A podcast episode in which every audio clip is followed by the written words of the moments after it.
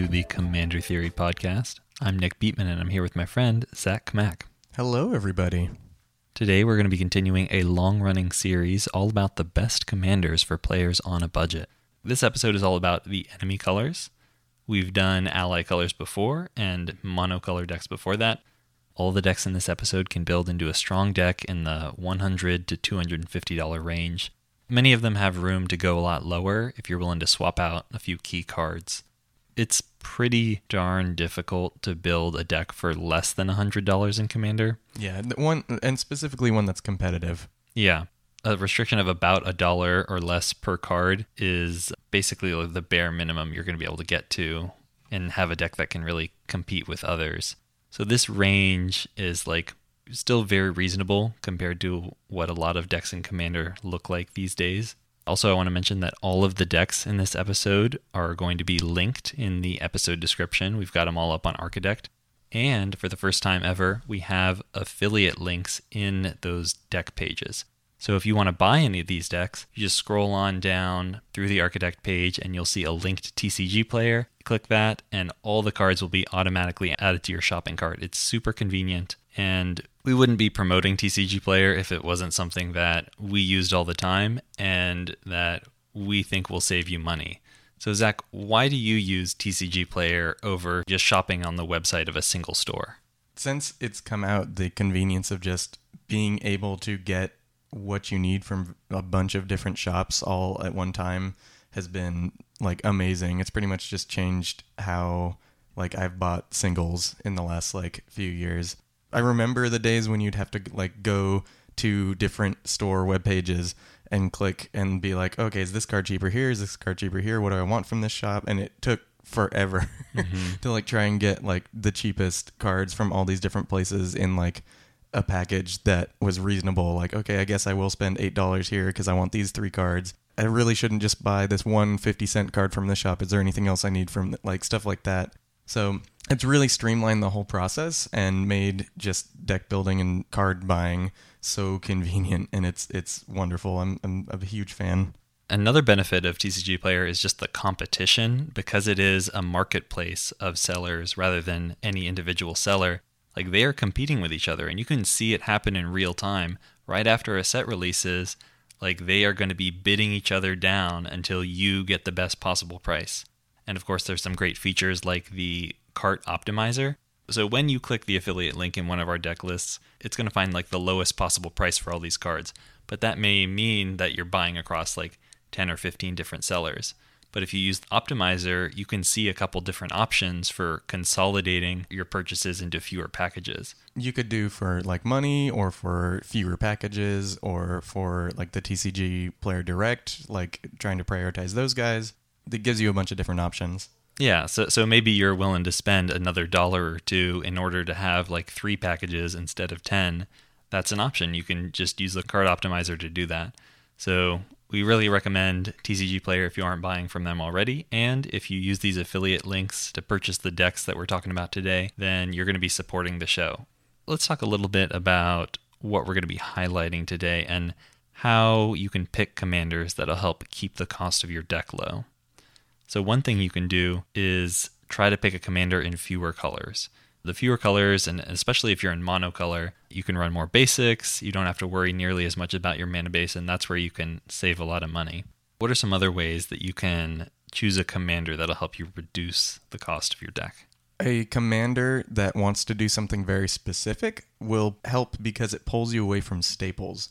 So, one of the problems with commander prices lately is that a lot of staple effects that can go into lots of decks have become very, very pricey. So if you have a commander that incentivizes you from building away from just wanting generic good effects, then you're going to have a lot cheaper build than if you're just trying to build some kind of good stuff deck. The more generally useful a card is, the more demand there's going to be for it because it can fit in more decks, more people are going to be able to use it. Whereas if we're talking like an Auriok champion that only Karlov is interested in, that card is going to be comparatively a lot cheaper yeah. than a card that everyone needs. Staples aren't just divided evenly across all colors. there are some colors that are more popular, and so the staples in those colors tend to be more popular. So when we were talking about quantifying color power level, one thing that came up was we were able to see that green was just a much more popular color than the other colors. And we did that by tallying up the, the number of copies of the top 100 cards in every single color. So green was 150,000 more cards in decks compared to the next most popular color. It had over twice as many cards in decks compared to red, the least popular color. So there's definitely going to be a lot more demand and a lot more pressure on the prices of these green cards than in color identities like red or white red or mono white. That's another way you could potentially save money is just by picking a color identity for which there's less demand. We want to make sure that the decks we're showcasing in this episode are viable. You can build a Zuberi Golden Feather Griffin Tribal deck that's going to cost you almost nothing to build, mm, Oh yeah. but it's not really going to be able to compete with real decks because there's not that many powerful Griffins, and Zuberi's reward for committing to them is not very strong. But all of the decks that we're going to be talking about today are things that we have either piloted or played against, and we can vouch for all of them being like viable decks that can, you know, take down a game without too much difficulty. Yeah, like if you brought any of these to Commander Night, like no one would bat an eye. They wouldn't be like, "Why are you playing that card?" It would just be like, "Oh wow, that's strong." Yeah, all of these decks are going to be able to hold their own in like a a non CEDH meta. we'll yeah, say. exactly. Like not everything is super tuned, but not everything is super casual. Before we jump into the decks, I want to briefly talk about our Patreon page. If you head on over to patreon.com slash commander theory, you can support the show and access sweet benefits for as little as $1 a month. If you aren't ready to be a patron yet, you can still help us out by writing a review on Apple Podcasts or Stitcher. We're going to start the enemy colors off with Orzhov. So this is a deck that I actually really like. This is Karlov of the Ghost Council. It's pretty strong. I don't know uh, how many people have seen a Karlov list in action, but it can be pretty impressive. For those who aren't familiar with Karlov, he is white and a black for a 2 2 Spirit Advisor. Whenever you gain life, put two plus one plus one counters on Karlov, and then you can pay white and a black and remove six plus one plus one counters from Karlov to exile target creature. So this deck has a built-in creature control mechanism, so it's good at controlling the board, potentially keeping other commanders off the field. But it also has a pretty strong Voltron aspect because Karlov can grow quite quickly if you're building around it. He gets very large very fast. Our build of this deck is about $240, but there's opportunities to decrease that if you're on a more restrictive budget. And there's opportunities to bump that up too if you'd like to power it up and really take more games with it. So, what are the type of effects that this deck is running that makes it so cheap? This deck, as opposed to a lot of other lists, really want to be running the things that people would kind of refer to as like the Soul Sisters. The two where the name comes from are Soul Warden and Soul's Attendant. So both of these are one mana, one one white creatures. They're both human clerics, and whenever a creature enters the battlefield, you may gain a life. And it's not just these two creatures. There's actually a, a bunch of creatures and other enchantments and things that give you these little bits of life, which is actually better. You don't actually necessarily want to gain like 10 life at a time with Karlov. You want to gain like one life three times with Karlov. Yeah, Karlov, um, it's it's definitely worth noting that his trigger is just whenever you gain life. He doesn't care how much is being gained on each instance, he just cares that you have a lot of instances. So that's what this deck specializes in. And the thing is, most of these Soul Sisters type cards are really, really cheap. Soul Warden is a common, Soul's Attendant is a common. A lot of these cards are just not in high demand and often not high in rarity either. Oh no, yes, Suture Priest is in this list. It's just a 1 1 for 1 and a white. Whenever you have a creature enter the battlefield, you gain a life. Whenever a creature an opponent controls enters the battlefield, they lose a life. You don't actually care about that.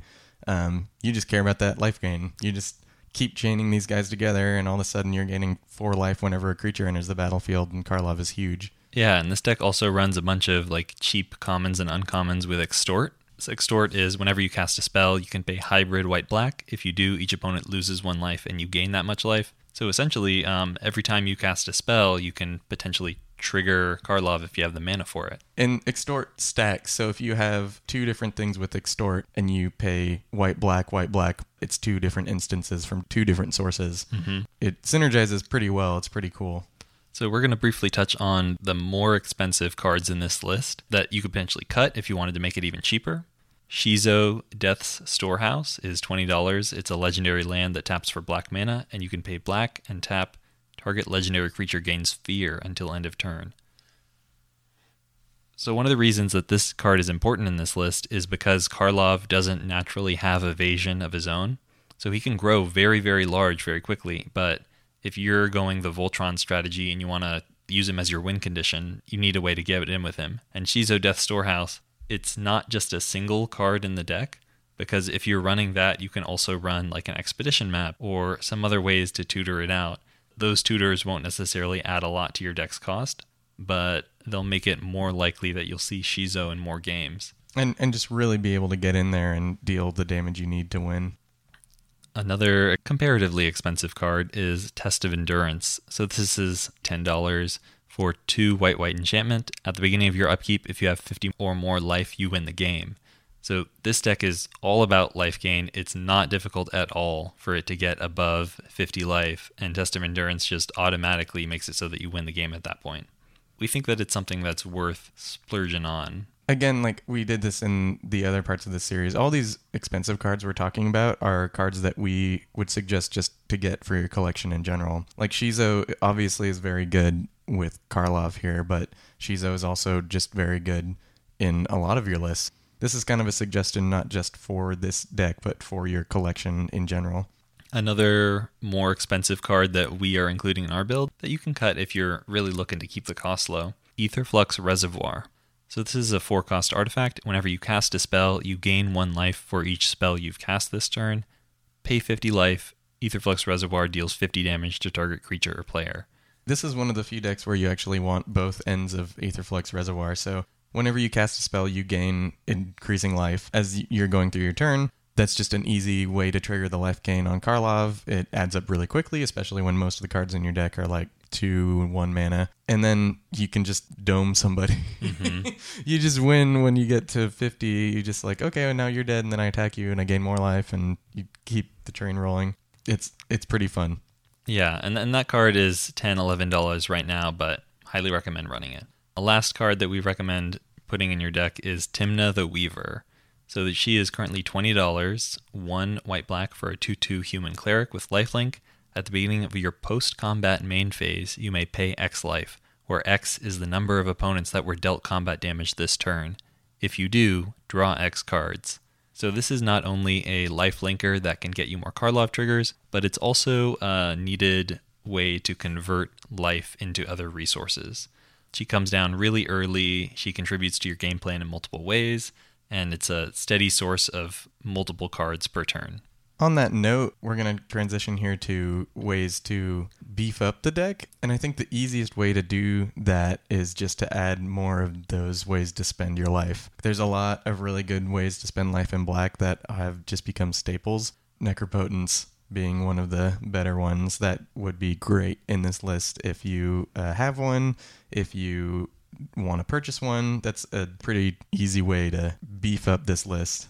Ad nauseam is another strong one. Three black black instant. Basically, you can flip cards and lose life equal to their converted mana cost as much as you want, and then put all the revealed cards into your hand. So this deck's average converted mana cost is relatively low. So you can draw a lot of cards off of that. And of course, you're going to have plenty of life to throw around. So you can easily more than refill your hand, just sort of sculpt the best possible hand well, that is all we have to say on Karlov.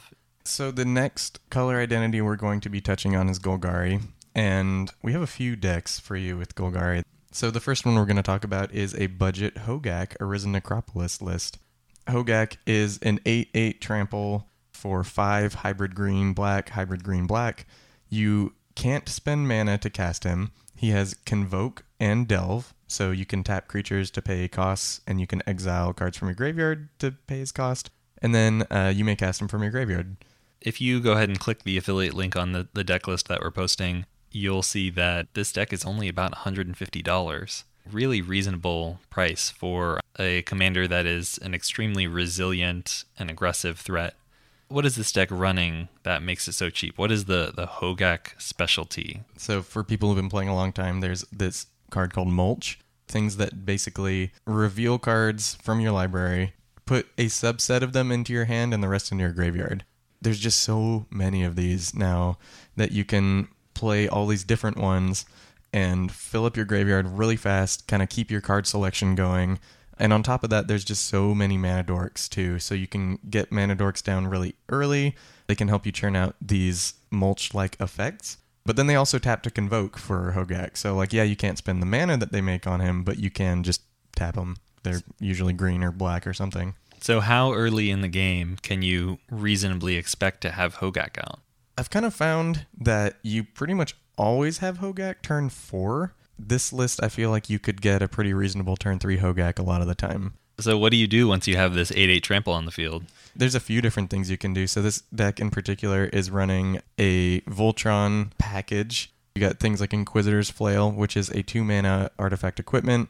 It equips for two, and if equipped creature would deal damage or take damage, it doubles. That shortens that Hogaak clock by a lot. There's things like Hero's Blades, a two mana artifact equipment. It gives equipped creature plus three plus two. It equips for four, but whenever a legendary creature enters the battlefield, you can attach it to that creature. And there's a bunch of other things like that. There's a Fireshrieker in this list, uh, three mana equipment, equipped for two, equipped creature has double strike. Honestly, the most fun thing that I like in this list is just the Corrosive Guildmage. Corrosive Guildmage is a 2 2 for black green, and it has two abilities. It has one black green, target creature gets plus one plus one and gains Intimidate until in a turn. That's not super important here. The cool one is two black green. Sacrifice a non token creature, create X 1 1 green sapling creature tokens, where X is the sacrifice creature's toughness. So basically, what this does is it turns every iteration of like two green black into eight more tokens, because then you can just tap the tokens and cast Hogaak again. Gets out of hand really quickly. One thing I like about this list is all of the, the Hunter's Prowess, Hunter's Insight, Soul's Majesty type effects. Because your commander is just enormous, you can reliably draw eight cards for four or five mana, or however much. Let's talk a little bit about like what the higher price points are in this list. There aren't that many of them. Yeah, there's a lot of like two dollar cards to like four dollar cards, but not that many like twenty dollar cards. The few high points are Berserk, $12 for a green instant. Uh, cast Berserk only before the combat damage step. Target creature gains trample and gets plus X plus O until end of turn, where X is its power. At the beginning of the next end step, destroy that creature if it attacked this turn. So, Hogaak, because you can cast him from your graveyard, losing him isn't ever a huge burden. And Berserk makes it so that if you have Hogaak, any other pump effect, and Berserk, your opponent's going to be taking 21 plus commander Yeah. damage. It gets really crazy. Another more expensive card is Life from the Loam, which is about $10. One in a green for a sorcery, return up to three target land cards from your graveyard to your hand, dredge three. This list is running a fair number of cycling lands, and so this is good for setting up an engine that fills your graveyard with a bunch of cards for Hogaak to delve away, and also giving you an engine for card advantage. This deck is also running a Bloodgast, So Bloodgast is a 2-1 uh, vampire spirit for black black. It cannot block. Uh, it has haste as long as an opponent has 10 or less life, but the important part is landfall. Whenever land enters the battlefield under your control, you may return Bloodgast from the graveyard to the battlefield. So you basically always have a dork to help tap for Hogaak, and he's free. Like if you mill him with any of these other effects, he's here forever. Mm-hmm. let's talk a little bit about how we would add more money to the deck. So the, the first thing that sticks out for me would be Mesmeric Orb. So that is currently about $25, $30. It's a two cost artifact. Whenever a player untaps a permanent, they mill the top card of their library. So that's awesome at filling up your graveyard for Hogaak, but it's a little bit much for a single card when we're building a budget list. But if I wanted to add money to the deck, that's the first thing I'd buy. The other thing are just staples. Like we kind of mentioned before, Green has a lot of really good staples that would be really good in this list. An Assassin's Trophy would just slot into this really well. That card is just amazing. So just black green instant, destroy target permanent. Its controller may search for a basic land and put it into play tapped. That just deals with anything you need, but it's expensive. That's all we have to say on the subject of Hogaak. If this deck sounds interesting to you, we recommend checking out the list that's going to be posted in the episode description. What is the next commander we're going to be talking about? Yeah, so this one is Savra, Queen of the Golgari. So Savra is a 2-2 elf shaman for 2 black green. She has whenever you sacrifice a black creature, you may pay 2 life. If you do, each other player sacrifices a creature, and whenever you sacrifice a green creature, you may gain 2 life. So this listed is about $250, but there's opportunities to decrease the price. This deck is all about black sack fodder and sack outlets, and just using your, your Grave Pact commander effectively so that you can control the board and often like get additional value off of creatures dying. What are some of the sack outlets we're running in this deck? So there's Viscera Seer, which is just a 1 1 vampire wizard for 1 black. It has Sacrifice a Creature Scry 1. We're running Sadistic Hypnotist, which is a 2 2 human minion. It costs 3 and 2 black, and Sacrifice a Creature, target player discards 2 cards. But you can only activate this at sorcery speed. There's some great enchantments like Attrition, 1 black black for an enchantment, black, sacrifice a creature, destroy target non black creature. There's Mind Slash, one black black for an enchantment, black, sacrifice a creature. Target opponent reveals his or her hand. Choose a card from it. That player discards that card. Play this ability only time you could play sorcery. And then there's a few other filtered throughout the deck. There's like High Market is a great one because mm-hmm. it's a land that can tap for a colorless, or you can tap sacrifice a creature to gain a life. The benefit of that is that there's a lot of land tutors in these colors, and most of the land tutors are relatively inexpensive. So they're great ways to ensure that you're able to find a sac outlet consistently because that's really what this deck hinges on. It's always amazing to me like how effective like this kind of strategy is like the commander is a game very much about just having your commander in play and so when your commander is very good at keeping others off the battlefield it's pretty good mm-hmm. you can take over a game pretty quickly yeah and there's some uh, great sack fodder in these colors that i want to touch on briefly like there's bloodgast Nether Traitor, Reassembling Skeleton, but also some good token generators. Sengir Autocrat is 3 and a black for a 2 2 human that when it enters the battlefield, you make three zero one black serf creature tokens, and when it leaves the battlefield, you exile all serfs. Um, there is Ophiomancer, which is one of the best, honestly, oh, because oh, yeah. it's 2 and a black for a human shaman at the beginning of each upkeep, if you control no snakes, put a 1 1 black snake creature token with Death Touch onto the battlefield. So if you are able to sacrifice that snake every single turn, then it'll replace itself at the beginning of the next turn. So you can get four Savra triggers in a turn cycle. The other things that are really cool is this list is just running like like Worm Harvest. The Worm Harvest is two hybrid black green, hybrid black green, hybrid black green, so five mana total. Create a 1 1 black and green worm creature token for each land card in your graveyard, and it has retrace, so you can discard a land card from your hand and cast this card from your graveyard by paying its cost, in addition to the discard of the land. So, what this does is you just end up churning out worms, they're black and green. So, you're getting kind of the full Savra package with this one card that you can kind of discard or throw away because you don't really need it early game. And then all of a sudden, you just start cranking out worms. Mm-hmm. It's great. Let's talk a little bit about opportunities to reduce the price. One of the more expensive cards in the deck is Grave Pact. It's $19, one black, black, black for an enchantment. Whenever a creature you control dies, each other player sacrifices a creature. It's sort of doubling up on your commander, but that redundancy is great if your commander gets turned into a tree or if you're just getting taxed out of her over the course of the game. But it is a, a lot to spend on a single card. Similarly, Dictate of Erebos is $12. It's 3 black black for an enchantment with flash. Whenever a creature you control dies, each opponent sacrifices a creature. So a lot of redundancy there, but these effects do stack if your opponents have a lot of creatures. This can help you clear the board. Some other expensive cards. Some of the sack outlets can be a little pricey. Yeah, yeah. I was actually going to mention like Birthing Pod mm-hmm. is uh, about eleven dollars right now it's a sack outlet that gets you value that might be a little bit out of your price range and isn't necessary for the deck to function. Mm-hmm. Ashnod's Altar is another pricier sack outlet. It's around $12 for a three cost artifact. Sacrifice a creature, add CC to your mana pool. Although it's notable that you can save a little bit of money on those by getting an older version. It's the Eternal Masters version that's the most expensive, but if you're willing to go back to like fifth edition or sixth edition mm-hmm, mm-hmm. Chronicles, you can shave a couple dollars off that.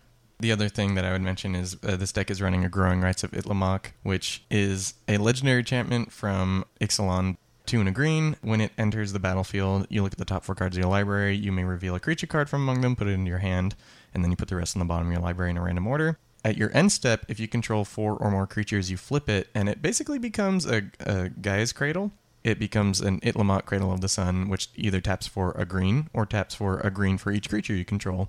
You know, I don't know how many of you have seen Gaea's Cradle in action, but it's pretty good. So this deck making as many tokens as it does, this card can just crank out green mana and flip really easily. But uh, the card at time of recording is around like 13 bucks, and again isn't necessary for the deck to function. So that's another way to kind of shave off some of the cost. If people wanted to add money to Savra, where would they do it?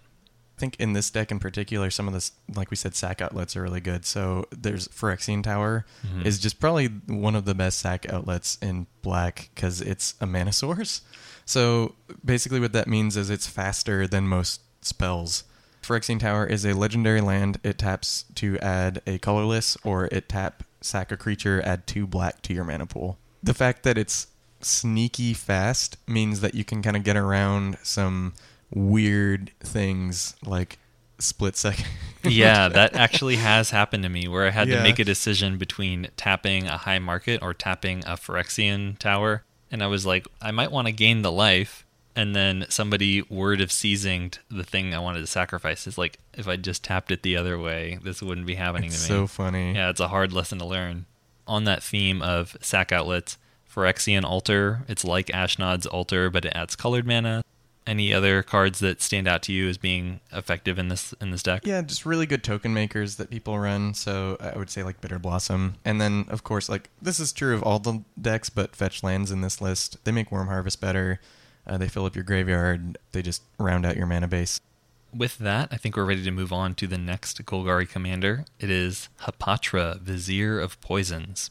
She is black green for a 2 2 human cleric. Whenever she deals combat damage to a player, you may put a minus 1 minus 1 counter on target creature. Whenever you put one or more minus 1 minus 1 counters on a creature, create a 1 1 green snake creature token with Death Touch. So, what is it about this deck that makes it conducive to a budget build? Yeah, there have been a lot of cards over the years that care about minus one, minus one counters, and most of them have not necessarily been playable. As soon as you're getting creatures out of the deal, though, once you're spending two, three mana to do something and also get a snake or maybe a ton of snakes, that becomes a great deal. So you, you end up with a bunch of these cards that are not super expensive, that do something that's pretty like niche, like kind of in the corner, and then all of a sudden becomes super explosive with your commander. Also, something about Hapatra that has just kind of blown me away. She's only two mana. She's just black green, so she comes down really early and just gets going.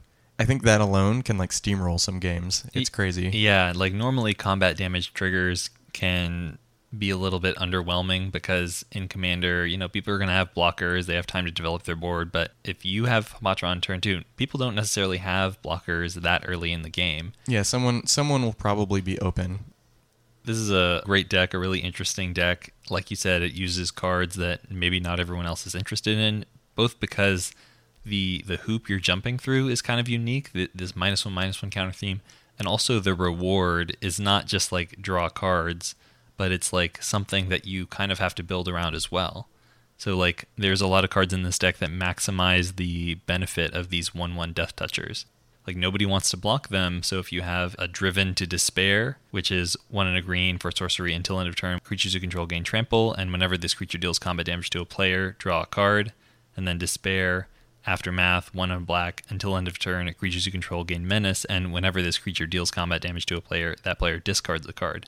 So these combat damage effects are really good because like you're getting a card no matter what. If they block your Death Toucher, you kill their creature. If they don't block your Death Toucher, you're either drawing a card or making them discard. So that's really effective. Other benefits in green for going wide, there's Shamanic Revelation, draw a card for each creature you control, Collective Unconscious, the same thing. If somebody wanted to decrease the cost of this deck, because this build we're looking at is around $230, where could they cut? There's a lot of different overrun effects in green.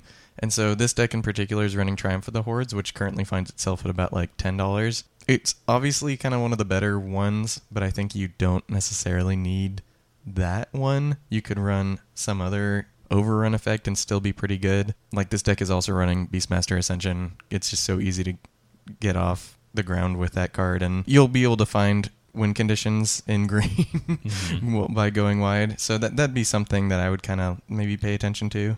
Another card in this deck that is a little bit pricier. It's Yawgmoth Thran Physician, two black black for a two four human cleric. Pro humans, pay one life, sacrifice another creature, put a minus one minus one counter on up to one target creature and draw a card, and then black black, discard a card, proliferate. So Yawgmoth is about eleven dollars right now, but there's such a strong synergy between him and Hapatra. Like he is sacrificing creatures to put counters on things and draw cards, and then whenever you're putting a counter on things, you get another creature that you can then sacrifice to Yawgmoth. So it really allows you to just annihilate your opponent's creatures, draw a ton of cards. It's a it's a very powerful engine. The last thing I would mention, you don't need it, but it's really good in this list is just Contagion Engine, which is a six mana artifact. When it enters the battlefield, you put a minus one minus one counter on each creature target player controls, and then it has four tap proliferate twice.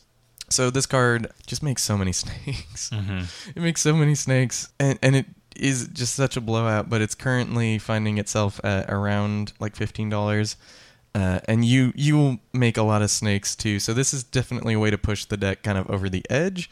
Um, a lot of decks nowadays, especially, kind of like a Contagion Engine, so it's something that will be good in your collection. But I totally understand if you need to cut costs somewhere, like you will still be able to get some snakes rolling without a Contagion Engine in your list. Uh, last two cards I want to mention, like the Sovereign list, this deck is also running Dictate of Erebos and Grave Pact, and which are uh, again twelve and nineteen dollars respectively. So they're great in this list because you've got all these guys to get triggers off of, but again they they are a bit more expensive. And so if you were to make all these changes, this deck would be easily like in the 150 to 180 Yeah. range. Mm-hmm. Mm-hmm. Um, way, way, way cheaper. But if if people wanted to go the other direction and add some money to the deck, what are some things they could do? So I, I actually the there's a suite of cards that uh, people talk about all the time that are related to uh, doubling season. Basically, all these cards that like make more tokens. So you have your parallel lives, doubling seasons, primal vigor. Um, all of these cards make it so when you make a token, you get an additional one. Uh, it turns out that's pretty good when you are making a ton of one-one death touch snakes. But all of these cards are over twenty dollars. Some of them much more than twenty dollars. Yep. Um, so that would be maybe somewhere to look if you wanted to add money to the list. Earthcraft is really nice, which Yeah, is yeah. one in a green for an enchantment. Tap an untapped creature you control, untap target basic land. So that's a great way because you're making so many death touch snakes. This is a great way to just uh, generate other resources off of them. With that, I think we can move on to the next color identity. We're going to be talking about Simic decks next. So these are blue green decks. And the first list we're going to be talking about is Edric Spymaster of Trest. So this list is one of the cheaper ones we're going to be talking about today. It's $170. And Edric, for those who aren't familiar with him, is one green blue for a 2 2 elf rogue. Whenever a creature deals combat damage to one of your opponents, its controller may draw a card. So, what is it about the Edric deck that allows it to be relatively cheap? This is actually one of the funnier lists because it's just so many one drops. This is uh, if you've listened to the podcast, you've heard us talk about like during set reviews, people get really upset when we don't mention a certain type of card, which is a one mana evasive guy in blue or green. So this is the classic Flying Man deck. Flying Men is a one-one flyer for one blue. That's it. But there's just so many of these uh, across blue and green you fill up your list with these guys. You go like, here's a one-one flyer, here's two one-one flyers, here's Edric, draw three cards, and it just takes off running. This deck is also running a lot of the mana dorks, so you got your like Elvish Mystics, Arbor Elves, Boreal Druids, all those guys to really like make sure you can get Edric turn two or help cast a lot of these cards you're drawing really quickly. Uh, that might be more expensive, and we'll get into the few cards that cost more than two Yeah. in a little bit. Uh, there's also a lot of cheap interaction in this deck. So what tends to happen is like the the turn after you get Edric down and draw your three cards, it's like, well, now I'm just able to keep up counter spells for the rest of the game and continue to refill my hand as I answer your threats or answer your answers with things like Arcane Denial, Counterspell, delay, disdainful stroke, mana leak, these two mana counter spells. Another thing that's really effective in this list are extra turn effects. Not only do you get to like untap and get all your mana back, but you draw another four cards off of Edric and your draw step. They're very strong in this deck, and eventually Edric just kind of goes over the top with like a Beastmaster Ascension or a Triumph of the Hordes. Yeah, yeah, it, it's really, really insane, like how good this list is for how cheap it is. Mm-hmm. It's kind of hard to pick them, but what are the more expensive cards if you wanted to get this deck even lower? If you wanted to get this deck down to like 150 or less, or, Yeah. or what would you pull out? I mean, there the really, I mean, the kind of glaring example is there's like the stick's running its Cyclonic Rift. Y- you probably don't need it. You're very fast. It's not bad to have a Cyclonic Rift, as most people listening to this are gonna know. But it's twenty two dollars, and if you really, really, really are on a budget, you, can just run something else. Mhm. Like it, it doesn't add to the game plan. It just is a support card.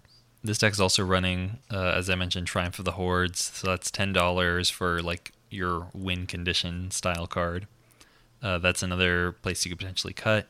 But other than that, so much of the deck is just twenty-five cent commons. Yeah, this deck is running uh, 38 creatures, and I think there's only five of them that are over one mana. So this deck is just full of these like little crappy flyers, and it's wonderful. Yeah, so this is a, a great option if you uh, are looking for a deck on a budget. And let's say you go in the other direction. How are you going to add money to this deck? Adding time warp, adding temporal manipulation, adding like more of these maybe more expensive versions of the time warp cards. Because right now we're running like Karn's Temporal Sundering and Part the Waterveil and Temporal Mastery. Some of these, like the Temporal Mastery and Walk the Aeons in particular, are about like six dollars. But just if you want to really up the hit rate on like getting these cards rolling, that's probably the first place I would put money in. Beyond those, it takes like a really big jump because like then you start thinking about like, well, how can you increase the the quality of the the interaction? So things like maybe force of negation, force of will, mana drain, it it becomes wildly more Yeah. expensive beyond that. Yeah, so this list like is pretty easy to crank some money into, and then of course mana, like you said, mana base. You can always add fetches and, and duels and what whatever you want to add there, make it a little bit more smooth. But I, I don't think you'd have a problem with the mana base that we have in Mhm. this list. I don't think any of these lists you would have a problem with if you're just gonna goldfish or play with your friends.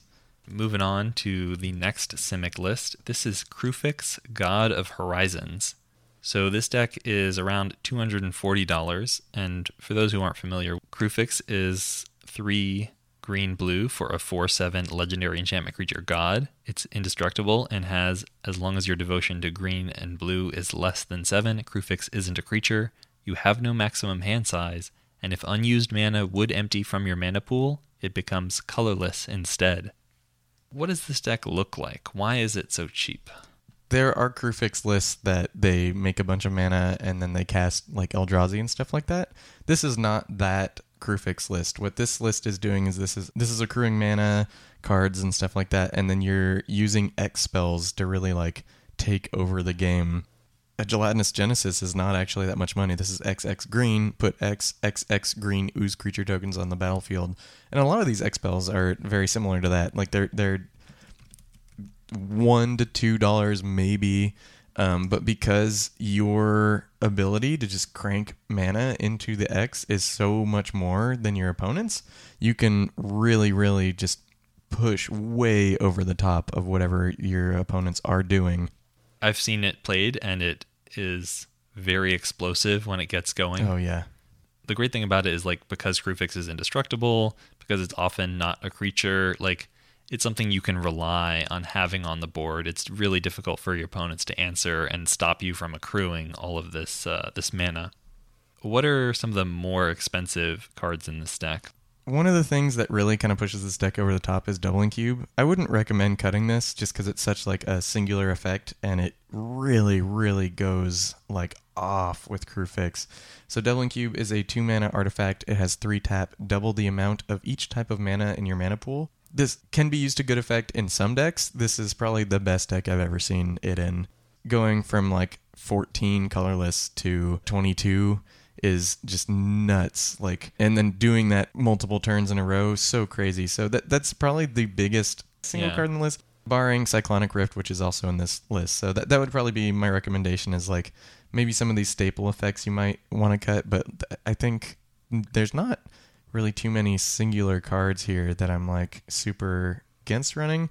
Uh, burgeoning, another staple effect that is just so good though. It's just green enchantment. Whenever an opponent plays a land, you may put a land card from your hand onto the battlefield. Keep accruing value over your opponent's turns. This deck is very good at doing that. Yeah, especially given that it has so much card draw. Like for most decks, eventually burgeoning kind of runs out and stops doing its thing. But with this deck, you could realistically trigger burgeoning on each one of your opponent's turns forever. Yeah, it's really cool. Brain Geyser is one that's a little bit more expensive, and it is kind of replaceable. It's X blue blue for sorcery. Target player draws X cards. It's twelve dollars because it was last printed and revised. But these kinds of effects are exactly what the deck is trying to do. Just good sinks for all the mana that you're you're generating. Yeah, this deck is running like Pull from Tomorrow, which is X blue blue, draw X cards, then discard a card. Stroke of Genius, X two blue. Uh, another instant, target player draws X cards. Just because when you do these things, like you just you are drawing so many more cards than your opponents, and you're just seeing so much more, and you have no maximum hand size with Kruphix. The snowball effect is huge, and it's a visceral experience. If you wanted to add money to this deck, what would you plan on doing? Yeah, I would. Um, I mean, I think the easiest answer is the legendary Eldrazi. They're colorless. They're huge. They win you the game. That's just the first place that I would put money. You can also add money to the mana base, try to get that a little bit more consistent. Maybe some more mana rocks, a mana crypt, if you happen to own one, would not be unwelcome here. I think we can move into the, the last few color identities, but before we jump into them, I want to talk about an opportunity, I suppose. If you're listening to this podcast on Stitcher and you have not yet tried Stitcher Premium, I heartily recommend it because joining up with Stitcher Premium gives you access to Stitcher Originals, gives you bonus episodes of a lot of your favorite podcasts, and uh, it can remove ads from some of your favorite shows. If you are interested in signing up for Stitcher Premium, we've got a promo code for you that'll give you one month free off of your monthly plan. If you go to stitcher.com slash premium and use promo code Commander Theory, all one word, then you'll get that one month free and you can give it a shot, see how you like Stitcher Premium, and you can always cancel later. Try Stitcher Premium today. You can get all those bonuses we just talked about, and you can support the show. And with that, let's jump into the last few color identities we're going to be touching on today. What is the first Is It Commander we're going to be talking about? Brudiclad Telchor Engineer. Brudiclad is a 6 mana 4 4. Uh, creature tokens you control have haste. Uh, at the beginning of combat on your turn, create a 2 1 blue mirror artifact creature token. Then you may choose a token you control. If you do, each other token you control becomes a copy of that token. Brudiclad is super weird on the surface. You look at him and you're like, what is going on here? Has a ton of different builds and kind of plays more like a sorcery than a creature. Mm-hmm. you kind of like lay him down and then all of a sudden a thing happens and it's pretty wild game experience. And this list right now that we're going to be talking about sits at about $180. So it can be built really budget. You can you can do a lot of different builds with him. This is a, a very good budget list for him. One of the, the things that he specializes in that's a little bit different from most other commanders is he's all about generating tokens efficiently and then also powerful tokens. He's running things like Hanweir Garrison, Goblin Rabblemaster, Krenko Mob Boss, Krenko Tin Street Kingpin, Legion War Boss, all these things that are able to to come down really early and then pump out tokens every single turn. He's also running cards like Rite of the Raging Storm, uh, Rite of Replication, Quasiduplicate, Stolen Identity. These cards that can make token copies of the most powerful creatures on the board. And then when you finally get to six mana and you drop Brudiclad, you can convert all of your tokens into the best one you happen to have. So suddenly you have half a dozen Myr Battlespheres or something. Yeah, it's really, really hilarious. Yeah, this deck is running like Cackling Counterpart, which is an instant one blue blue. It flashes back for five blue blue. Create a token that's a copy of target creature you control.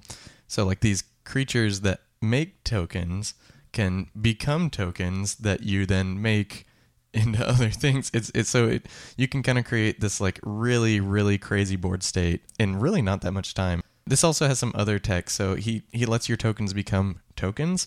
So let's say you're playing against an opponent that you know has a lot of board wipes or that you saw like made a deal to wipe the board. You can just turn all your tokens into treasure for a turn Mm-hmm. and save them all for later. Do really silly things like that. It's really hilarious. In addition to things that produce creature tokens, there's some really efficient treasure and clue token generators.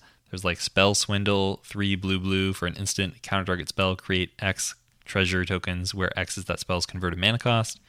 Uh, confirm Suspicions, three blue blue for an instant counter target spell, investigate three times, so you get three clue tokens. And then, of course, one of the newer additions to this deck, Dockside Extortionist, one in a red for a 1 2 Goblin Pirate. When it enters the battlefield, create X treasure tokens, where X is the number of artifacts and enchantments your opponents control. So all of these give you tokens at an amazing rate, which Brudiclad can then convert into things that are stronger and more powerful. hmm And this deck really just gives you a ton of play because, like, sometimes you don't want a 5 1 elemental token. Sometimes you want a 1 1 devil token because if you can sack your board or, like, something's going to happen, you'll ping them to death. So it, it- the options that you get playing this deck are, are really cool. What are some of the more expensive cards in this deck? We mentioned that this this deck was about $180. If you wanted to reduce the price, how would you go about it? I mean, we mentioned Dockside Extortionist. Some of the best token producers are very expensive. This deck is running Attempt with Vengeance. It's currently sitting at around $13. It's an X red for a tempting offer where you put X 1 1 red elemental creature tokens with haste on the battlefield, and then in turn order, each opponent can decide if they would like X 1 1 red elemental tokens with haste. And if they say yes, you get that again. So if the board is a bunch of fools, you just end up hmm. with a huge amount of tokens really, really quickly. This is expensive. It's very, very good. I wouldn't recommend cutting it, but it does make your list go off very hard. A lot of this list, like the expensive cards, are things that I would actually recommend just not cutting because Faerie Artisans is a 2 2 flyer for 3 and a blue. Whenever a non token creature enters the battlefield under an opponent's control, you create a token that's a copy of that creature, except it's an artifact in addition to its other types, and then you exile all the other tokens you've made with Faerie Artisans up to this point. What this does is it just gives you any ETBs that your opponents have, um, but also, let's say they just play something great, an Inferno Titan or something, then your board becomes Inferno Titan. I think this is kind of the only deck where I would urge you to not cut these cards. this deck, the money is in these like just really efficient token producers that actually kind of make the deck work. If you were to add money to the deck, how would you go about doing it? If I was going to add money to this deck, I would just put in better mana rocks. One of the things about Brudiclad is he's six mana.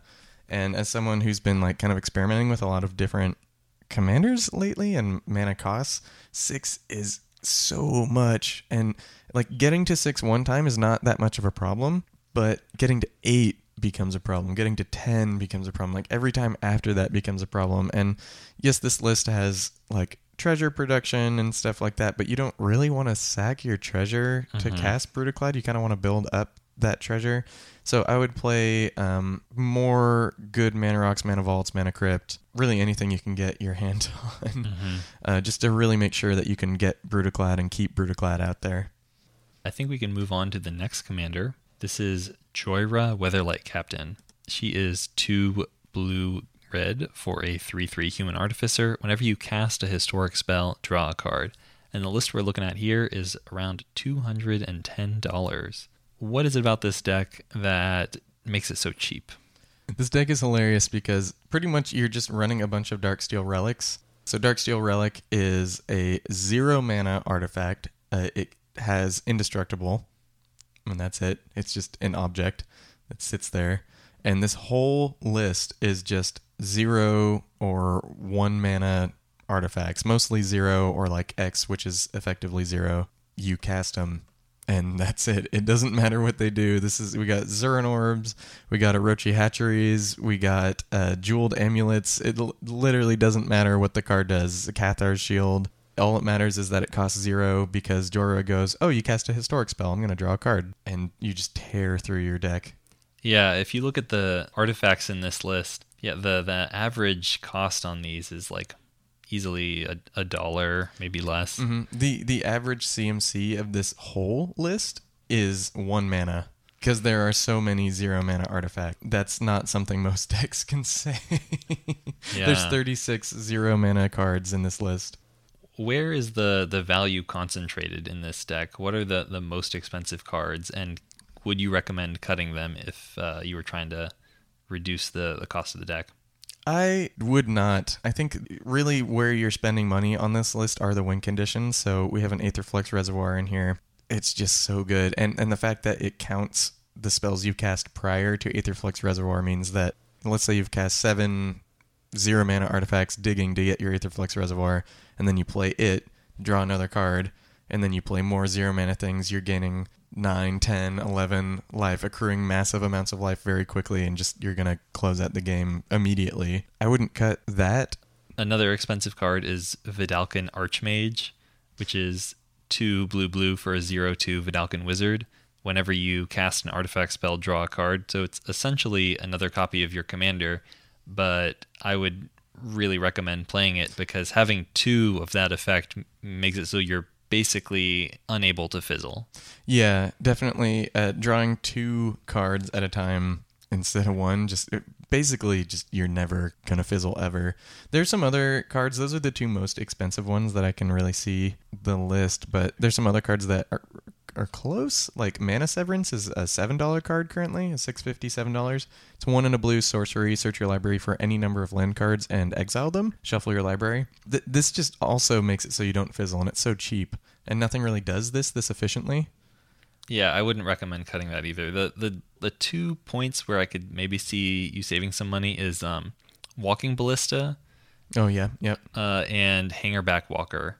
So this, these are both cre- zero zeros for XX, and you typically just cast them X is zero, they die immediately. They're just another way for Jhoira to draw cards, but they're more expensive than the rest of the deck. They're pretty replaceable. You could probably cut the Hangerback Walker and the Walking Ballista, save yourself some money, and just replace them with other zero mana artifacts. Mm-hmm. This list, if we wanted to beef it up, what would we do? One of the things that'll have the biggest impact on your ability to to not fizzle is having mana rocks that add more mana than they cost. If you throw in like a mana crypt, chrome mox, a mox diamond, mox amber, mox opal, mana vault, grim monolith, any of these mana rocks that add more mana than they cost, you can go up on mana as you're comboing off and then use that mana to cast things that'll make it more likely you combo off if you say draw into a mox amber and a mox opal and cast those two you can use that to cast a mana severance. And then from there you're basically 0% to fizzle. All right what's the last is it list we're going to be talking about today? So this is Mizzix of the Izmagnus. Uh, Mizzix is a 2-2 goblin wizard for 2 blue-red. Whenever you cast an instant or sorcery spell with converted mana cost greater than the number of experience counters you have, you get an experience counter. And then she also has instants and sorcery spells you cast cost one less to cast for each experience counter you have. So basically what this list is is the spellslinger list and every time you cast an instant or sorcery that costs more than your experience you get an experience and it makes them cost less. So it's kind of this snowbally thing. And the fact that it's experience means that it's pretty hard to disrupt what you're doing. They basically have to keep Mizzix off the field permanently. Mm-hmm. Otherwise you can really get a ton of value out of this. This list currently is sitting at $230 at time of recording and is really strong. Do you want to kind of get into some of what you're doing This deck is all about maximizing the benefit of Mizzix's experience counters. So there's a fair number of X spells that work really well with her because they guarantee that you're getting the maximum value off of the cost reduction, and they guarantee that the cost of the spell will be high enough to get her another experience counter. They're really great in this deck. There's a fair bit of overlap between this deck and Kruphix in that you're running like Mind Spring and Brain Geyser, spells like that. Proliferation is very good in this deck. So like Tezzeret's Gambit is awesome because it's not hard to get enough experience counters that it's completely free and then even if the mana cost isn't high enough to bump up her experience counters naturally, the Proliferate will do that for you. Same with Contentious Plan. So that's uh, one into blue for a sorcery, draw a card, proliferate. That'll also bump up Mizzix's counters, replace itself with a card, probably only cost you one mana. And then the real heart of the deck is the combos. So there's a couple two card combos, one card combos. Firemind's Foresight is is like a win condition in itself, essentially. Yeah. It, so Firemind's Foresight is a seven mana instant. It costs five blue red, and it has search your library for an instant card with converted mana cost three. Reveal it, put it in your hand. Then repeat this process for an instant uh, with converted mana cost two and one. Basically, you just cast Firemind's Foresight, and you you you did it. You win right there. Yeah, there's a couple ways to make it work from there. Reset is untap all your lands for blue blue. Only cast this during an opponent's upkeep phase. You have that. You have reiterate as your three CMC spell, which is copy target instant sorcery spell for one red red. It has buyback for three. You can cast reset during your opponent's upkeep, copy it with reiterate. And you will net mana on each casting of reiterate. And then from there, you can just have lightning bolt as your one CMC spell. Once you have infinite mana, cast lightning bolt reiterate it infinite times, infinite damage to your opponents. It's actually easier than that because the uh, experience counters make the buyback and everything cheaper too. Mm-hmm. So you just go, you just do it. yeah, you could potentially cast Firemind's Foresight for two mana, and then assuming you have enough experience counters, you'd only need five mana up after that. Mm-hmm. It's really crazy. Another thing you can do too with reiterate is reality spasm. So like let's say you you don't Firemind's Foresight, you just like have a reality spasm. So reality spasm is X blue blue. Choose one. Tap X permanence or untap X permanence, Untap those lands and do it again. Mm-hmm. Make a bunch of mana. Another good combo is if you have enough experience counters, Seething Song can also be slotted into this combo and replace Reality Spasm or Reset. Same with Mana Geyser. Inner Fire will also do the trick. So there's a lot of cards that just like I make enough mana that Reiterate becomes profitable and go infinite from there. Because of that, we know Reiterate is an expensive spell, but we highly, highly recommend not cutting it. It's currently sitting at about $15, but it is the glue that makes the deck work. So if you want to make a Mizzix deck, we highly recommend purchasing Reiterate and mm-hmm. kind of seasoning to taste with whatever cards you want to play with it. Reset is $33 currently. It is more replaceable than Reiterate, partially because Reality Spasm slots into the Firemind's Foresight combo. The other card, uh, I guess if we're getting into cards to cut, is Mizzix Mastery. Besides being on theme by name, uh, Mizzix Mastery is a three in a red sorcery. Exile target card that's an instant or sorcery from your graveyard. For each card exiled this way, copy it. You may cast the copy without paying its mana cost. Exile Mizzix Mastery, and then you can overload it for five red, red, red, so eight. Mizzix makes that cheaper, and it's just a ton of value. There's a lot of cards in this deck, like uh, Fact or Fiction, or Frantic Search, or Gamble, or Deep Analysis, or cards that just draw cards. When you're casting all of them at the same time, you kind of can just like go off, take a bunch of extra turns, like untap a bunch of stuff, like just get like an insane amount of value in one turn. But this card is currently sitting at about $16 and is not necessary for the deck to function. It does kind of push you over the top, but if you want to save a little bit of money that way, that's something I would look at. How about if you wanted to go in the other direction and you wanted to add money to the deck? What would be the best cards to slot in? Oh boy, yeah. So uh, we mentioned them before when we were talking about Edric, but I mean, just Force of Will, Force of Negation, Mana Drain. Just these cards are just the best interaction, and your deck is a lot of blue cards. It's funny that Force of Will is like especially good in this list because Yeah. its CMC is high enough that it's likely to add an experience counter for Mizzix. Yeah, it's very silly, and it just keeps you going. So like when you are comboing off, if you've drawn enough cards, you can Force of Negation without really thinking about it, Force of Will without thinking about it, and uh, kind of keep things rolling without worrying too much. Time Spiral and Wheel of Fortune are also cards that are a pretty penny, but definitely add some percentage points to your your ability to win. Like the fact that Time Spiral draws you seven cards and nets a lot of mana off of Mizzix is uh, n- nothing to sneeze at. Yeah, there's a lot. There's a lot going on on that one card. Wheel of Fortune is likely to be like one mana, draw you seven cards. Yeah. so also notable. Pretty good, yeah.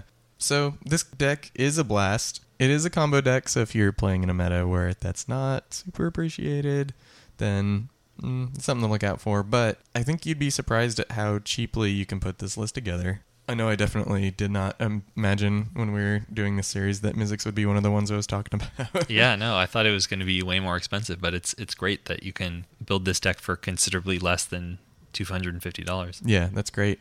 And I think that moves us on to our last color identity and our last commander. I could not believe what I was seeing as I was putting this deck together. I clicked our affiliate link and just checked and saw what it looked like in the shopping cart at TCG Player, and this deck is $100. Yep, so we got a $100 deck, everybody. This is Feather the Redeemed. Red, white, white for a 3 4 angel with flying. Whenever you cast an instant or sorcery spell that targets a creature you control, exile that card instead of putting it into your graveyard as it resolves.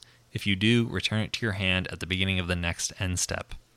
What is it about this deck that makes it so darn cheap? How is it by far the cheapest deck in our budget deck episode? So, all of the cards that you are casting in this list are complete and utter garbage.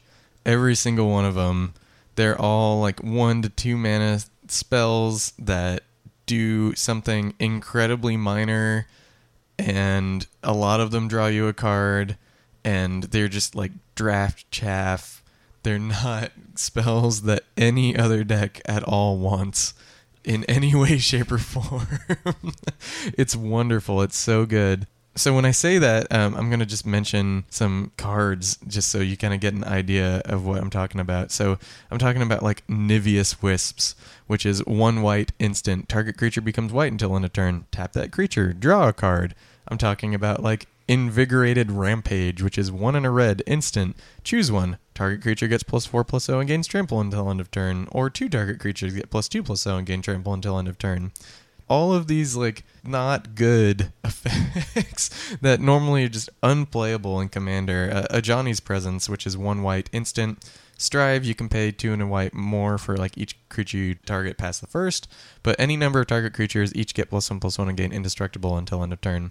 That's not a commander card in any way, shape, or form, but in this list it's amazing. All of these cards are maybe 25 cents at most. Help, help me understand what this deck's play pattern looks like. Why are you running all of these these terrible combat tricks? Yeah, so you you basically get feather down and I would highly recommend getting feather down with like a protection mana up, like try to keep it so that she is there with some kind of Ajani's presence like I mentioned that gives her indestructible until end of turn. And when you cast these spells that target feather, they get exiled and go back to your hand. So you end up casting these spells that basically give you this like strange roundabout form of card advantage. As soon as you get one of these cards that does something and draws a card, so for instance, Bandage is one white instant, prevent the next one damage that would be dealt to target creature player this turn, draw a card.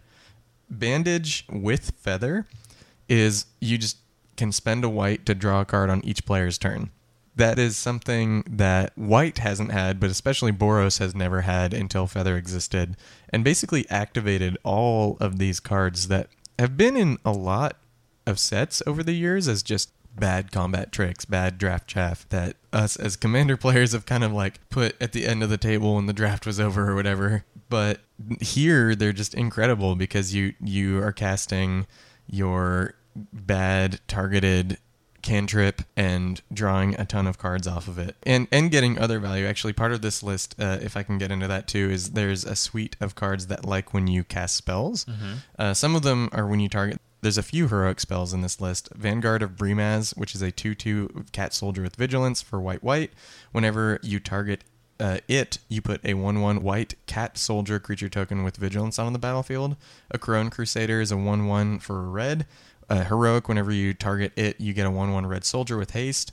Then there's also like Young Pyromancer. Whenever you cast an instant or sorcery, you get a 1 1 red elemental. You can kind of build up a board with these guys. There's other things too that kind of give you advantages and resources based on just casting spells. And again, all of these are so cheap. Yeah, Guttersnipe is a nice one because like your average turn, you're what casting three, four spells per round of turns. hmm It, it adds up really, really quickly. Yeah, and then uh, Runaway Steamkin is also really good in this list. It is a one-one elemental for one in a red. Whenever you cast a red spell, you put a plus one plus one counter on it, as long as it has less than three one-one counters on it, and then you can remove three plus one plus one counters from it to add three red to your mana pool. As you're kind of casting your like expedites, which is just a red instant target creature gains haste, draw card. You're getting mana to cast your expedites again and drawing cards and the play pattern is hilarious it's really fun uh, highly recommended i think like i'm not gonna recommend you cut any cards I, I think the one card you could cut is this list has an arcane signet, which is currently eleven dollars because it's it's nice to have like a two drop mana rock so that on turn three you can have feather and have one mana up for protection. yes i, I totally agree with that But otherwise, yeah, there's no fat on this deck. I don't see how you could get this deck to less than like ninety dollars. the only only card is there's a path to exile that's it And this kind of goes to show how difficult it is to make a commander deck that costs like fifty dollars. mm-hmm. Because like these cards are not played in any format. They are all twenty five cents. Every single card in this deck is like twenty five cents, and it still totals up to hundred dollars. Like I think this is like really the limit to where budget can go in Commander. That being said, there are a lot of things you can do to unbudget this list. There are some very good cards in these colors that uh, work in this kind of realm. So I was talking earlier about these guys that make guys when you cast spells. If you want to beef up this list, a Monastery Mentor is incredible in this list. Monastery Mentor is a 2 2 prowess for 2 and a white. Whenever you cast a non creature spell, you create a 1 1 white monk creature token with prowess. So it's simultaneously like a token producer and an overrun. You cast four spells and your whole board gets plus four plus four, and you drew a bunch of cards and you attack and have more guys. So that that's one place that I would add money if you're gonna do something like that the mana base Weathered Wayfarer, land tax, tithe. This deck really, really wants to hit its land drops to make sure that you can cast more spells in a turn, that you can keep casting Feather if she dies, stuff like that. Yeah, like this deck, there's so many like one cost draw cards, and to to miss a land drop, it really adds up over the course of a game. You really got to think about like missing your land drop is not only just not having one mana now, it's like not having one mana every round of turns from now until the end of the game. Yeah, exactly. There was a lot of buzz when Feather came out because she was the first Boros commander that did something interesting. Mhm. this list is awesome. It's cheap. It's competitive. Um, you'll have a blast with it. It doesn't play like any deck I've ever played with ever, and we recommend it. And it's a hundred bucks. I think that is the last budget commander we're going to touch on today. We will be coming back with shards and wedges at some point, but let us know if you enjoyed this list. Please check out the decks. As I said, they are going to be posted in the episode description. If you are interested in buying the decks, please use the affiliate link on each deck's Archidekt page, and that'll uh, save you a bunch of time and money, and it'll, of course, support the show. So, speaking of supporting the show, I want to give a brief thank you to our Patreon patrons. They are Bradley, Gustav, Ryan, Mark, Addison, Arthur, Mason, Will, Rick, Laser, Raphael, Kyle, Charlotte, Andrew, Tom, The White Clays, Aubrey, Hannah, Anthony, Andy, Cooper, Dylan, James, Justin, and Logan. It's because of you that we're able to keep the lights on here in the studio, release bonus episodes, experiment with new types of episodes. So thank you for your support. If you're not currently a Patreon patron but would like to become one, please go to patreon.com slash commander theory. Thanks for listening. If any of you theorists want to get in touch with us, I am at Commander Theory on Twitter and Tumblr, and Zach is at Fat Bartleby on Twitter. Our theme song is Lincoln Continental by Entropy, and you can check them out on SoundCloud. Until next time, we're going back to the drawing board.